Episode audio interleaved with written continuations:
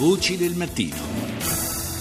Parliamo adesso di una mostra perché è stata inaugurata ieri sera al Museo Luzzati di Genova eh, la mostra dedicata ai 30 anni di attività editoriale di Dylan Dog ed è stata un'occasione anche per tutti gli appassionati dell'indagatore dell'incubo creato dalla fantasia di Tiziano Sclavi di viaggiare all'interno degli spazi di Porta Siberia nella sua storia e di vederne anche le trasformazioni e le trasposizioni eh, in vari ambiti artistici.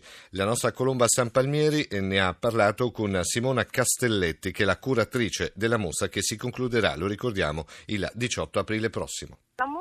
Cerca di ripercorrere i 30 anni di, di Landog attraverso una raccolta di due, oltre 250 opere originali che spaziano dalle tavole degli albi originali alle illustrazioni per poster a tema di Landog e riviste. Ovviamente non si può parlare di un'antologica vera e propria in quanto non sono presenti tutte le tavole di tutti gli albi, però si è cercato di creare un, una sorta di percorso che andasse a illustrare nel, in, nel modo più, più, completo possibile la, la storia di, dei, dei, 30 anni di Dylan Dog, da un, dal primo numero fino ad arrivare con un'anteprima al numero che sarà in, edicola l'8 di febbraio. Come è cambiato Dylan Dog in questi anni? È sempre il trentenne inglese con l'aspetto di Rupert Everett, l'indagatore dell'incubo affascinato dall'ignoto e con l'anima tormentata? Sostanzialmente non c'è un, un'evoluzione eh, grandissima del personaggio a livello eh, proprio fisico di riconoscimento.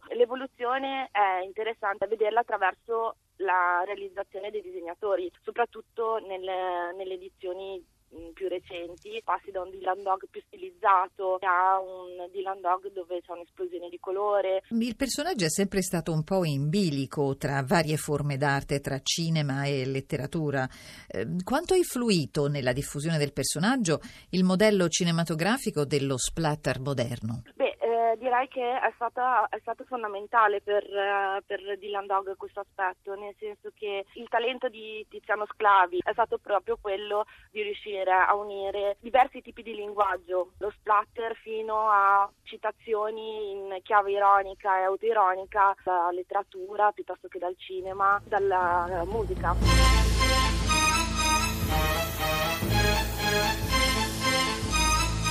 E a proposito del, del, talento narrativo di Sclavi, le trame dei primi anni, secondo lei, sono attrattive ancora oggi per i ragazzi che si avvicinano a questo fumetto mh, definito artistico? Assolutamente sì, sono degli evergreen, sono delle pre- pietre miliari per il fumetto italiano, nel senso che comunque Sclavi è stato in grado di fondere il fumetto popolare a grande diffusione con il fumetto d'autore. Secondo lei è cambiato il pubblico dei lettori di Dylan Dog? Secondo me è cambiato nel senso che non si è fermato, non è stata una fase solo generazionale riferita a un certo periodo storico. Sono ragazzi adesso di 15-16 anni che comunque leggono ancora Dylan Dog. È riuscita ad abbracciare un target sempre più vasto e non fermandosi all'epoca del boom di Dylan Dog.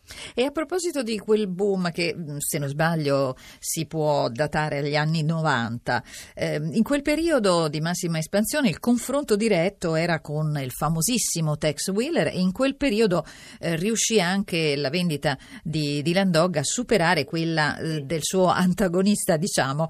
Eh, ad oggi eh, entrambi i fumetti sono ancora in edicola e i personaggi sono rimasti un po' agli antipodi. Jax è un eroe positivo e senza paura e forse con meno dubbi rispetto a Dylan Dog, molto meno tormentato. Ma l'acqua gira e passa e non sa dirmi niente di gente meo di quest'aria bassa. Ottusa e indifferente, cammina e corre via, lascia una scia e non gliene frega niente le ragazze oggi leggono Dylan Dog o, è, o rimane comunque un personaggio eh, soprattutto attrattivo per i ragazzi? No, assolutamente no, anzi eh, vi dirò di più, eh, pubblicizzando su Facebook l'evento, eccetera, la maggior parte delle persone che sono scritto post sono ragazze. Ma non sarà perché se lo immaginano sempre come Rupert Everett? Eh, può darsi, può darsi, quello sicuramente.